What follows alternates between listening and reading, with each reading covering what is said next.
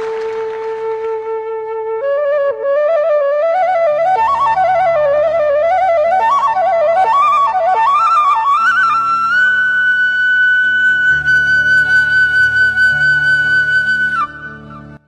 कृष्णा। एक बार भगवान श्री कृष्ण की सहायता से महाराज युधिष्ठिर ने एक बहुत बड़ा यज्ञ किया। जिसका नाम था राजस्व यज्ञ। यह यज्ञ यह राजस्वय यज्ञ वही राजा कर सकता था जिसने समस्त विश्व को अपने कब्जे में कर लिया हो। महाराज युधिष्ठिर ने भगवान श्री कृष्ण की सहायता से समस्त राजाओं को पराजित कर लिया और सब, उन सबको अपने अधीन कर लिया। और इस कारण से महाराज युधिष्ठिर ये राजस्वीय यज्ञ कर पाए थे। भगवान श्री कृष्ण इस राजस्वीय यज्ञ की शोभा बढ़ा रहे थे। कैसे? अपने आप को महाराज युधिष्ठिर के परिवार का सदस्य मानकर मैनेजमेंट कर रहे थे। जैसे यदि हमारे घर पे कोई त्योहार हो, शादी विवाह हो तो उस समय हमारे घर परिवार के सारे लोग जुट जाते हैं, सारे संबंधी जुट जाते हैं। उसी तरह से भगवान भी अपने को महाराज युधिष्ठिर का एक सेवक मानकर, एक परिवार का सदस्य मानकर उनके इस राजस्व यज्ञ का सारा मैनेजमेंट कर रहे थे। भगवान वास्तव में उस परिवार को अपना मानते थे। तो जो भी अतिथि आते थे, ब्राह्मण आते थे, उनकी चरण सेवा करने का कार्य भगवान ने स्वयं अपने पास रखा था। वो ब्राह्मणों के चरण धोने का कार्य उनके उनके जो चप्पल होते थे, उनको स्वच्छ करने का कार्य भगवान स्वयं करते थे। यद्यपि लोक में यह बात प्रचलित थी कि ये जो कृष्ण है, ये साक्षात भगवान है, सबके हृदय में स्थित परमात्मा है पर ब्रह्म है, लेकिन फिर भी भगवान ऐसे छोटे छोटे कार्य करते थे। वास्तव भगवान एक आदर्श प्रस्तुत कर रहे थे। कि किस तरह से सेवा करनी चाहिए। यहाँ तक कहा गया है लोक में कि भगवान झूठे पत्तल उठाने का काम भी करते थे।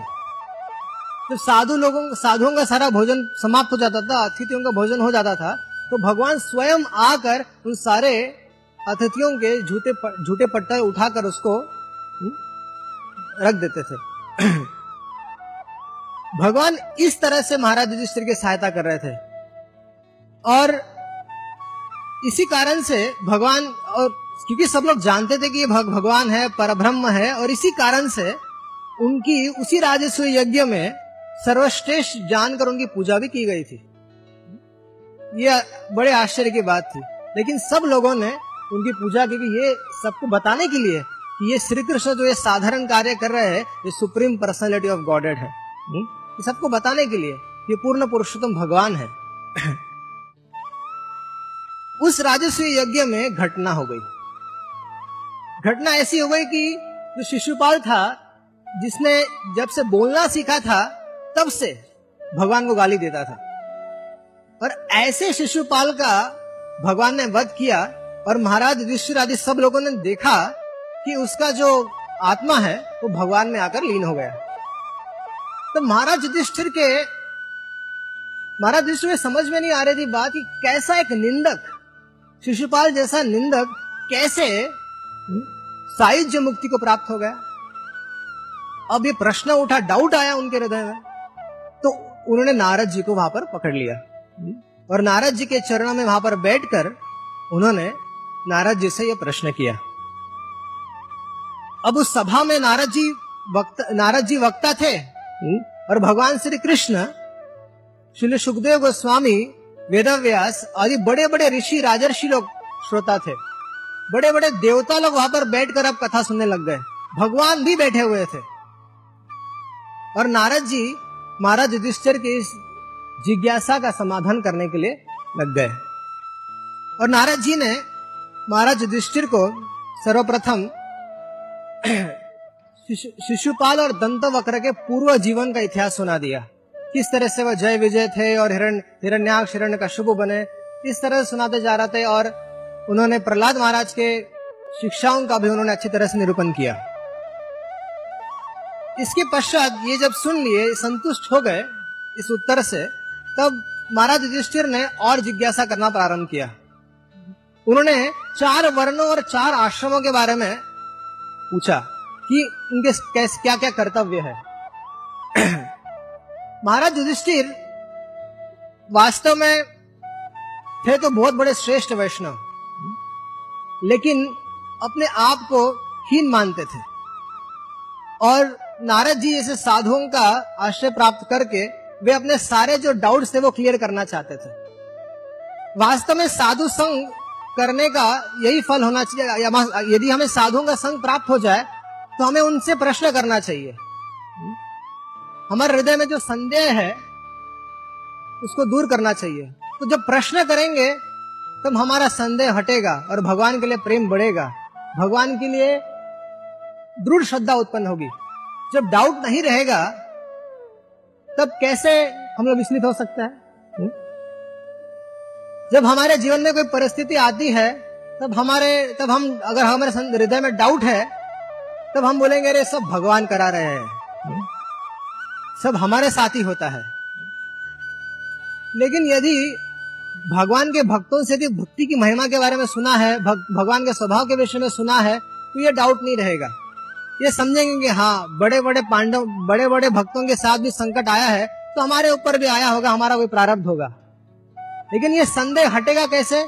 साधु संग करने से उनसे जिज्ञासा करने से। श्रीमद भागवत में ऐसे कई सारे प्रसंग है, जब उन्होंने कथा श्रेष्ठ मुनियों से, श्रेष्ठ साधुओं से कथा सुनकर उन्होंने अपना डाउट क्लियर किया है, संदेह दूर किया है। उसके पश्चात जब नारद जी चार वर्णों चार वर्णों और चार आश्रमों के धर्मों का निरूपण कर रहे थे उसमें उन्होंने सन्यासियों की बड़ी प्रशंसा की। विशेषकर उन सन्यासियों की ऐसी प्रशंसा की जिन्होंने अपना चित संसार से हटाकर कृष्ण में लगा दिया है, भगवान के गुण रूप लीला आदि को श्रवण कीर्तन में लगा दिया है। बहुत बहुत सराहना की। तो ये सुनकर युधिष्ठिर महाराज कहने लगे, गृहस्थ एताम पदवी विधिना एन चांजसा यया देव ऋषि ब्रूही मादृश ग्रह मूढ़ी वो कहने लगे कि, हे देवर्षि, जिस तरह से ये ग्रह जिस तरह से सन्यासियों की मति कृष्ण में लगती है उस तरह से हम जैसे ग्रह मूढ़ी अर्थात सांसारिक लोगों की मति कैसे कृष्ण में लगेगी इसका जरा उत्तर दीजिए। कैसे हमारे जैसा गृहस्थ व्यक्ति सारा कार्य करते हुए भी अपना चित कृष्ण में लगा सकता है? तो इसके उत्तर में नारद जी ने गृहस्थों के सदाचार का अच्छी तरह से निरूपण किया और उनको उन, उन्होंने उपदेश दिया कि वासुदेवार्पणम साक्षात उपासित महामुनि। उन्होंने कहा कि अपना जो भी कार्य है, उसको भगवान वासुदेव को अर्पण करना चाहिए और उपासित महामुनि, महामुनियों के संग में बैठना चाहिए। इस तरह से कई सारे गृहस्थों के धर्मों का उन्होंने उपदेश किया। और उसके बाद नारद जी ने समाज में ब्राह्मणों और भक्तों की महिमा को महिमा की, महिमा के बारे में बताया। अब अब इस इस कंद के इस अंतिम अध्याय में नारद जी सुसंस्कृत मनुष्यों के लिए उपदेश कर रहे हैं। इस तरह से ये सातवां स्कंद, इस तरह से आप लोग आज तक सुनते आ रहे हैं। और अंततः नारद जी युधिष्ठिर महाराज को कहते हैं कि देखो युधिष्ठिर, मैंने अपने जीवन में साधुओं की अवहेलना भी की थी। और मैंने अपने जीवन में साधुओं की सेवा भी की थी और दोनों का घटना मैं तुमको सुनाना चाहता हूँ। मैं गंधर्व था और उस गंधर्व शरीर में मैं इतना इतना सुंदर था कि सारी स्त्रियाँ जो थी मुझसे आकर्षित रहती थी और उस कारण से मुझे मद था। और उस मद के चलते जब मुझे देवताओं ने आमंत्रित किया कि उनकी सभा में भगवान के गुणों को गाने के लिए तब मैंने लौकिक गानों को ही गाना पसंद किया। और इसे सुनकर ये सारे जो देवता लोग थे ये सारे मुझसे क्रोधित हो गए और उन्होंने मुझे शाप दे दिया। और उन, उनके, उनके शाप से मैं शूद्र बना। ये हुई साधुओं की अवहेलना करने की सजा। अब जब मैं शूद्र बना दासी का पुत्र बना तब उन्हीं महा उन महात्माओं की सेवा करके भक्तों की सेवा करके मैंने ब्रह्मा जी के पुत्र अर्थात ये नारद का यह शरीर प्राप्त किया है। हुँ? तो हे युधिष्ठिर अपने जीवन में साधुओं की अवहेलना कभी मत करना। हुँ? अपने आप को हमेशा हीन मानना और सबको अपने से श्रेष्ठ मानना। और नम्रता से साधुओं की वैष्णवों की सेवा करना। वास्तव में उसके बाद नारद जी अभी ये श्लोक ये आज का श्लोक सुनाते हैं।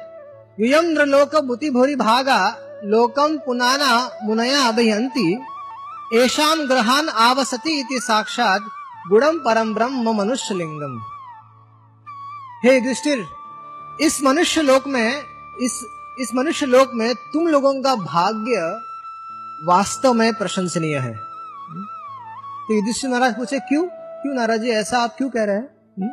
क्योंकि तुम्हारे घर में साक्षात भगवान श्री कृष्ण रहते हैं।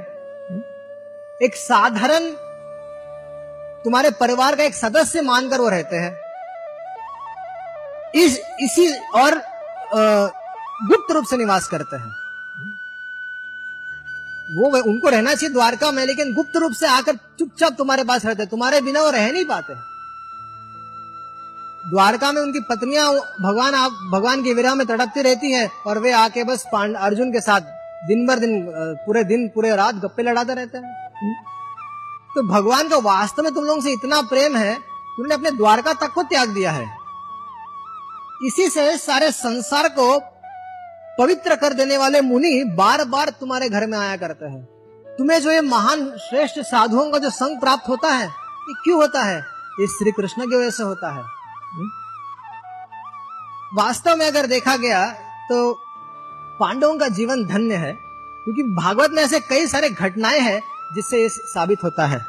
तो हम इस, आज इस घटना, कुछ घटनाओं को हम लोग चर्चा करेंगे, किस तरह से भगवान और पांडवों का जो आत्मीयता है, उनका उनका जो प्रेम संबंध है, वो कैसे कैसे है?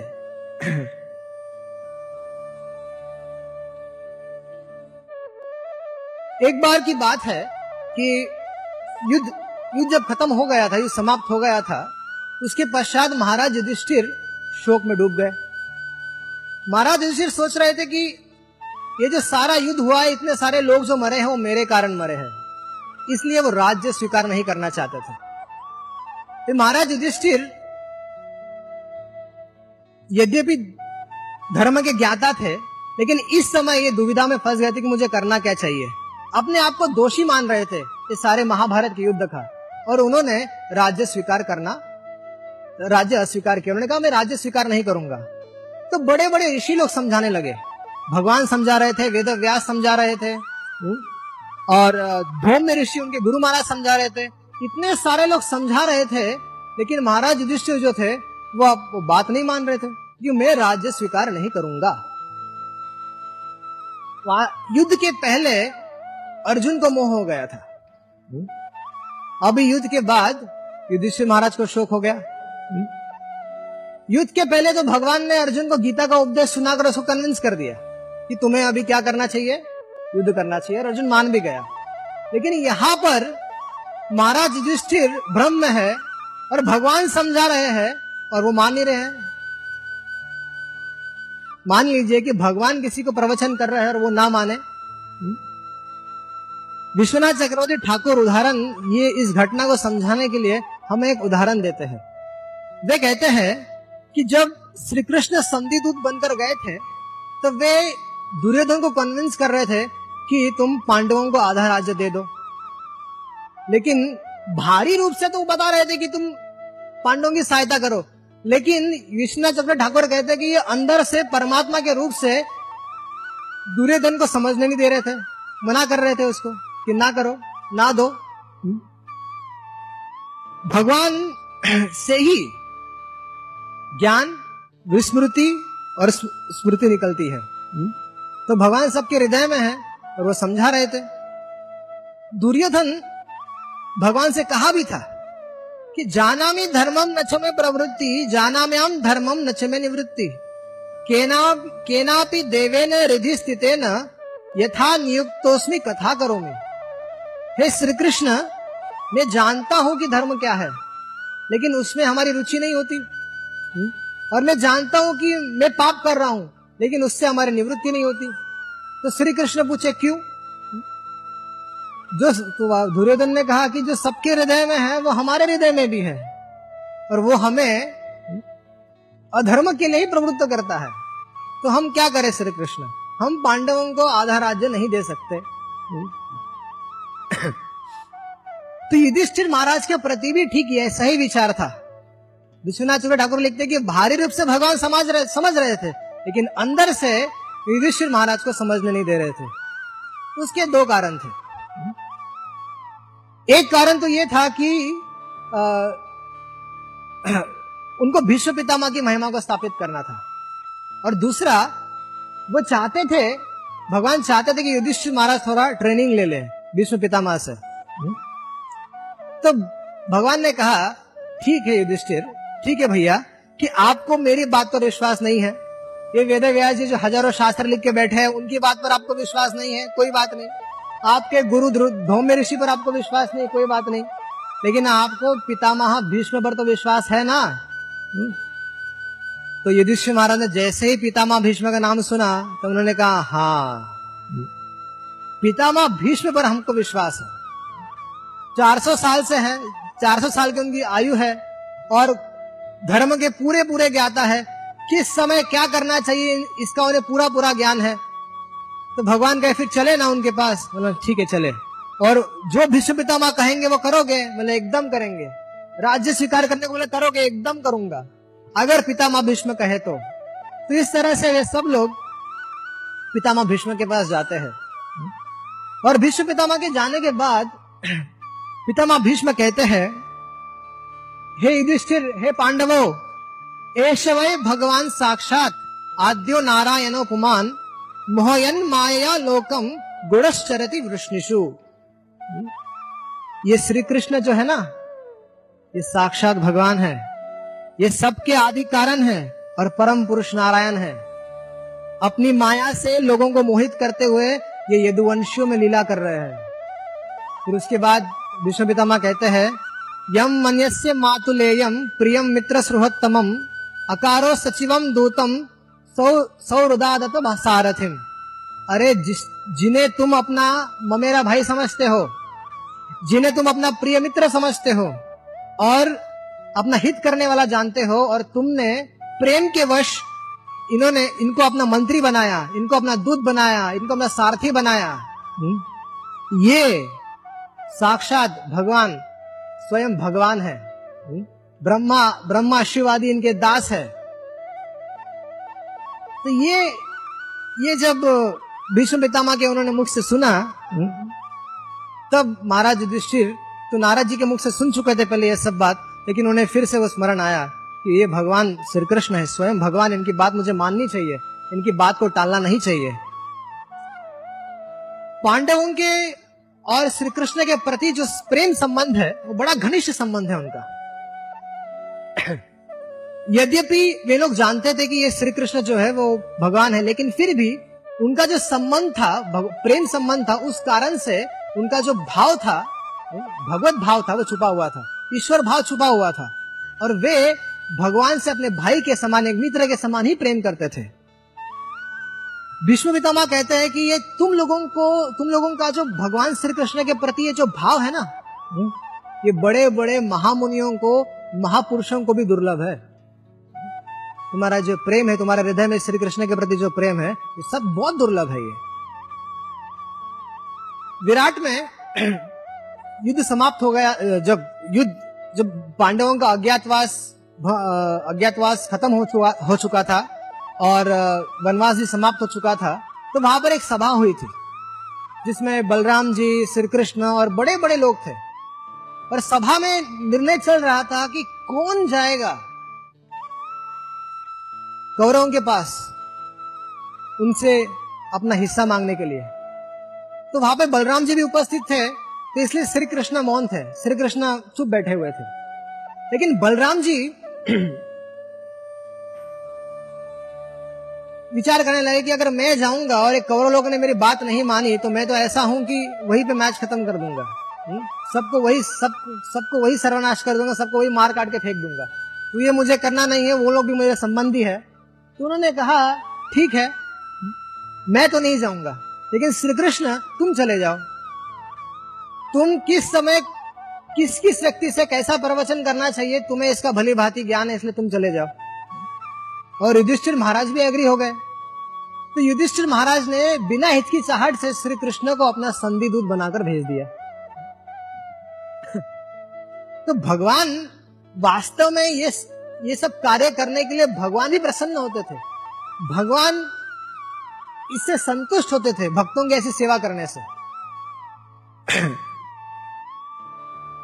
भगवान युधिष्ठिर महाराज को अपना बड़ा भाई मानते थे अर्जुन और भीमसेन से तो गले मिलते थे, लेकिन महाराज युधिष्ठिर के चरणों में झुककर प्रणाम करते, चरण छूकर प्रणाम करते थे कभी कभी अपना मस्तक तक रख देते थे महाराज युधिष्ठिर के चरणों में और महाराज महाराज युधिष्ठिर भी भगवान को आशीर्वाद देते थे कि सदा सुखी रहो, द्वारका में विराजते रहो हुँ? तुम्हारी और शादियाँ होते रहे हुँ? तो कोई छोट भगवान श्री कृष्ण कैसा विचार करना चाहिए? कोई छोटा काम करने से श्री कृष्ण छोटे नहीं वहाँ हो जाते और बड़ा काम कोई करने से भगवान बड़े नहीं हो जाते। जैसे राजसीय यज्ञ में भगवान ने उनके झूठे पत्तल उठाने का काम किया ये छोटा काम था तो वो उससे भगवान छोटे नहीं हो जाते। हैं या उसी राजसीय सभा में भगवान की आराध्य मानकर पूजा हो रही थी इससे भगवान बड़े नहीं हो जाते। भगवान भगवान है। ये भगवान की भक्त वत्सलता है कि अपने भक्तों के लिए सारे कार्य करते हैं। उसके बाद जब अर्जुन आए, वो भगवान के चरणों में बैठ गए। भगवान सो रहे थे। और जब भगवान जगे तो सर्वप्रथम उन्होंने अर्जुन को देखा। और अर्जुन से कहा, अर्जुन, कैसे आना हुआ? हुँ? क्या हुआ? अर्जेंट आ गए, एकदम इमीडिएटली आ गए, क्या हो गया? तो पीछे से दुर्योधन की आवाज़ आई। श्री कृष्ण, मैं भी आया हूँ। तो बोले, बोलो Duryodhan how can I help you कैसे तुम्हारी सेवा करूँ? तो उन्होंने कहा, दुर्योधन ने कहा कि देखो कृष्ण, अब तो युद्ध हो गया युद्ध का निर्णय तो हो ही गया है, युद्ध तो होने ही वाला है। तो आप, हम दोनों के फैमिली मेंबर है, कौरव और पांडव दोनों के हैं तो आप किसकी तरह से सहायता करेंगे? तो भगवान ने कहा, देखो दुर्योधन, मैं तो युद्ध में निहत्ता रहने वाला हूँ। कोई अस्त्र नहीं उठाऊँगा। किसी को वध भी, किसी का वध भी नहीं करूँगा। और एक तरफ़ मैं हूँ और दूसरी तरफ़ मेरी एक अक्षरी नारायणी सेना है। अब तुम लोगों को जो चाहिए बोलो लेकिन अर्जुन को पहले मौका देना चाहिए, क्योंकि वो तुमसे छोटा भी है और मैंने भी पहले उसे देखा है। तो भगवान ने कहा, सो, तब दुर्योधन बोला, ठीक है। तो अर्जुन ने भगवान से कहा कि मुझे तुम्हारी मुझे आपकी नारायणी सेना नहीं चाहिए। मुझे आप साक्षात नारायण चाहिए। मैं चाहता हूँ कि मैं अपने जीवन की भागदौड़ आपके हाथ में सौंप दूँ। तो भगवान बोले, क्या करना पड़ेगा मुझे? हुँ? तो मेरा सारथी बनना पड़ेगा। आप सारथी रहेंगे, आप यदि मेरा रथ संभालते रहेंगे तो मैं भगवान शिव को भी ऐसे परास्त कर दूँगा। मैं किसी से नहीं डरूँगा यदि आप मेरे सारथी रहेंगे तो। क्योंकि मुझे पूर्ण विश्वास होगा आप पर। इसलिए है श्री कृष्ण, मेरे सारथी बनिए। तो दुर्योधन तो प्रसन्न हो गया कि बोला अर्जुन कितना मूर्ख है। ये जानकर दुर्योधन नारायणी सेना लेकर चला गया। अब युद्ध में जब युद्ध होता था तो भगवान तो उसके सारथी थे ड्राइवर बने थे। तो ड्राइवर का काम क्या है? गाड़ी को साफ़ रखना हम्म, गाड़ी को धोना ये सब करना पड़ता है ड्राइवर को ना? तो भगवान भी घोड़ों को खिलाना पिलाना उनको सहलाना उनको सजाना रथ में जोड़ना और फिर रथ तैयार करके अर्जुन के पास वो लेकर आते थे। और और ड्राइवर जिस तरह से दरवाज़ा मालिक आते पहले वो दरवाज़ा खोल के पहले बाहर खड़ा हो जाता है उस तरह से भगवान रथ से उतर जाते थे। और अर्जुन को हाथ पकड़ अर्जुन का हाथ पकड़कर उनको रथ पर पहले बिठाते थे। उसके बाद भगवान बैठते थे। भैया रथी प्रधान होता है। तो रथ, सारथी को रथी की सेवा करना ही है। अर्जुन केवल युद्ध युद्ध करते थे। अर्जुन और किसी चीज़ का टेंशन नहीं लेते थे। ऐसा नहीं था कि भगवान को भी सारथी बना दिया तो सारा छोटा मोटा काम भी अर्जुन को टेंशन लेना पड़ेगा। रे भगवान को कैसा सेवा करने दू? नहीं, यदि घोड़े जख्मी हो जाते थे तो उनकी उनकी सेवा शुश्रूषा भी भगवान ही करते थे। उनको दवा लगाना, उनको मलहम लगाना, ये सारा काम भगवान ही करते थे। ये सारा कार्य भगवान अर्जुन की सुख के लिए, अर्जुन की प्रसन्नता के लिए भगवान करते थे। उसी युद्ध की घटना है कि एक बार दुर्योधन रोते हुए भीष्म पितामह के पास आता है और कहता है कि, पितामह, नमक हरामी कर रहे हैं आप तो। अन्न हमारा खाते हैं और युद्ध पांडवों के लड़ रहे हैं।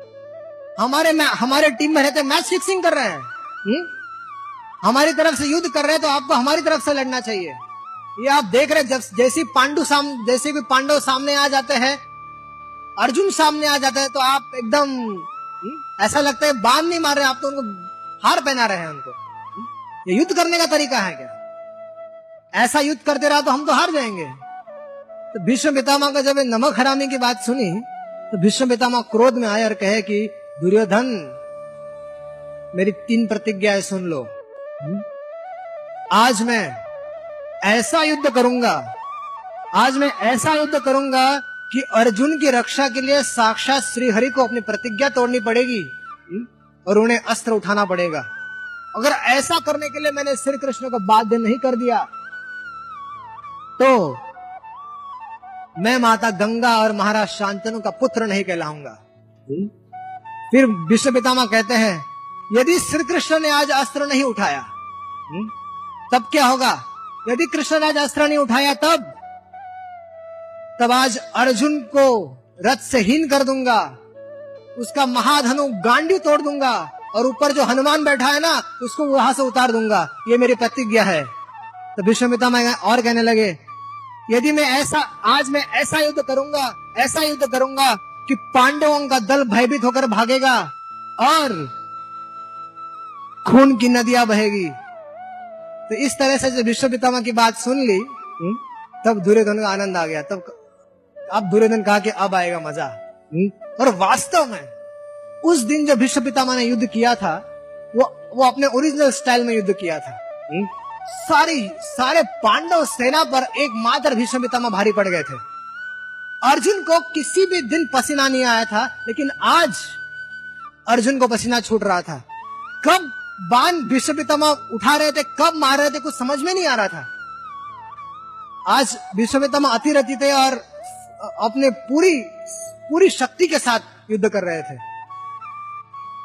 भगवान ने अर्जुन की तरफ़ देखा। हुँ? अर्जुन को पसीना छूट रहा था। बाण उठाने का टाइम नहीं था। हुँ? तब भगवान को क्रोध आ गया और भगवान रथ से कूद पड़े। तो जब भगवान रथ से कूद पड़े तो भगवान भी क्रोध में थे।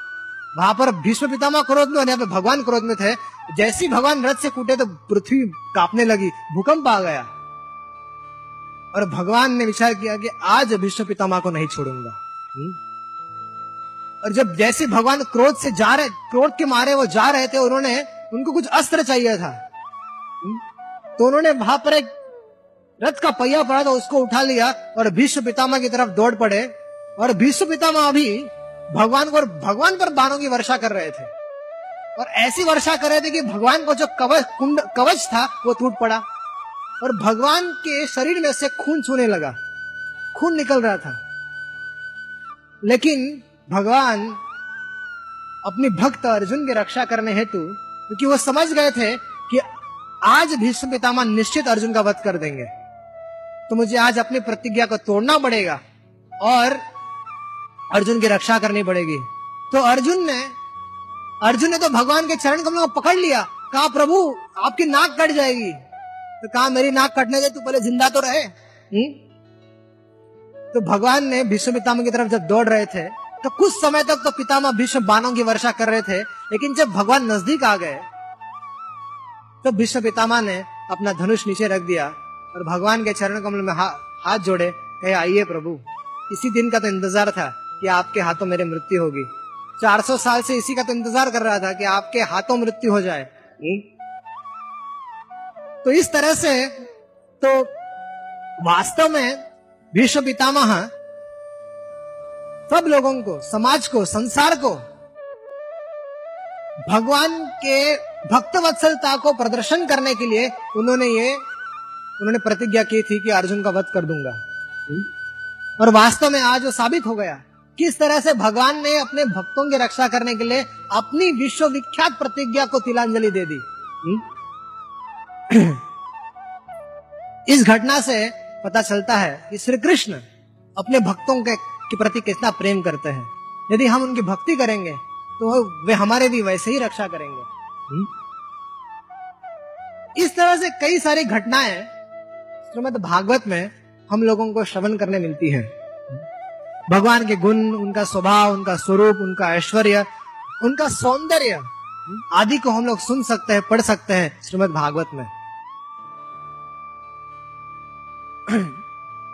यदि हम ध्यान से देखें अगर ध्यान भागवत के चरित्रों को ध्यान से देखें तो श्रीमद भागवत सुनने से ही कृष्ण कथा सुनने से ही बहुत लोगों का उद्धार हुआ है? और सबसे मुख्य है महाराज परीक्षित। महाराज परीक्षित को शाप मिला था। कि सात दिन के अंदर उनकी मृत्यु हो जाएगी। और वो शाप मिलने के पश्चात महाराज महाराज परीक्षित वन की तरफ़ चले गए साधु संग करने के लिए। और वहाँ पर एक ऋषियों का बहुत बड़ा समाज वहाँ पर उपस्थित हो गया और उन, और महाराज परीक्षित ने उन्हें दो प्रश्न पूछे। कहे कि हर समय करने वाला कार्य कौन सा है? हुँ?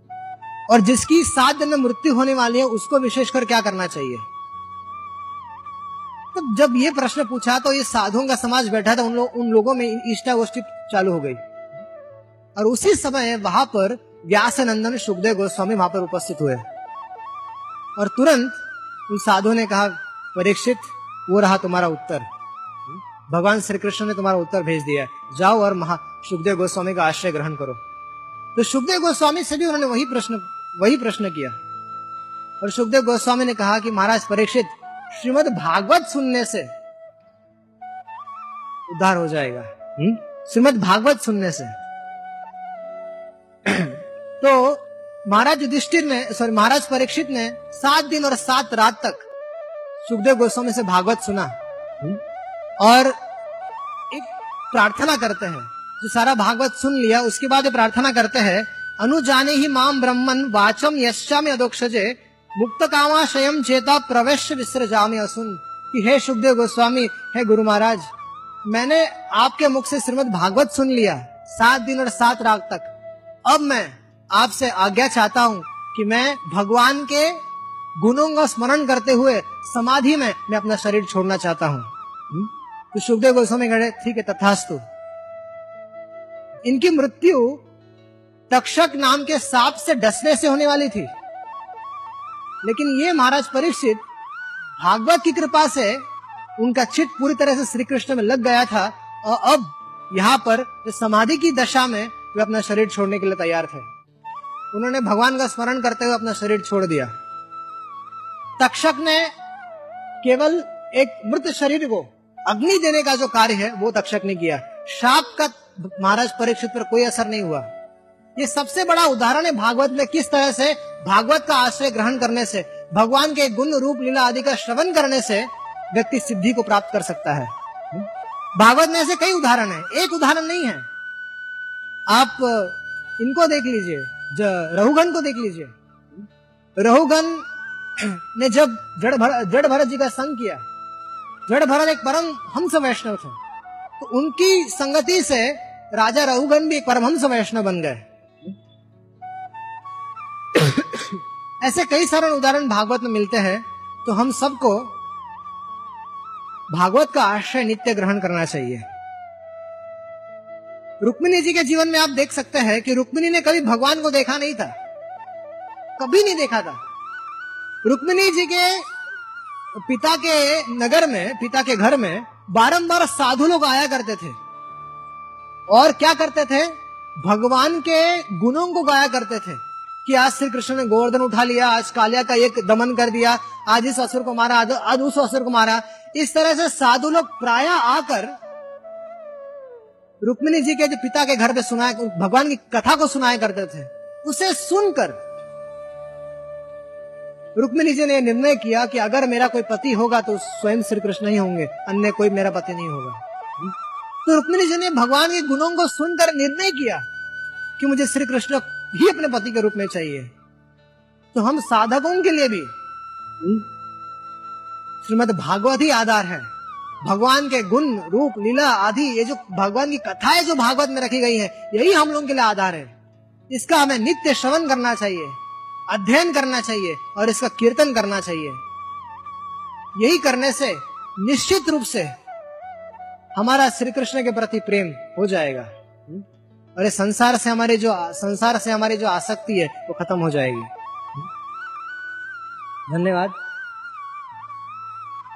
हरे कृष्णा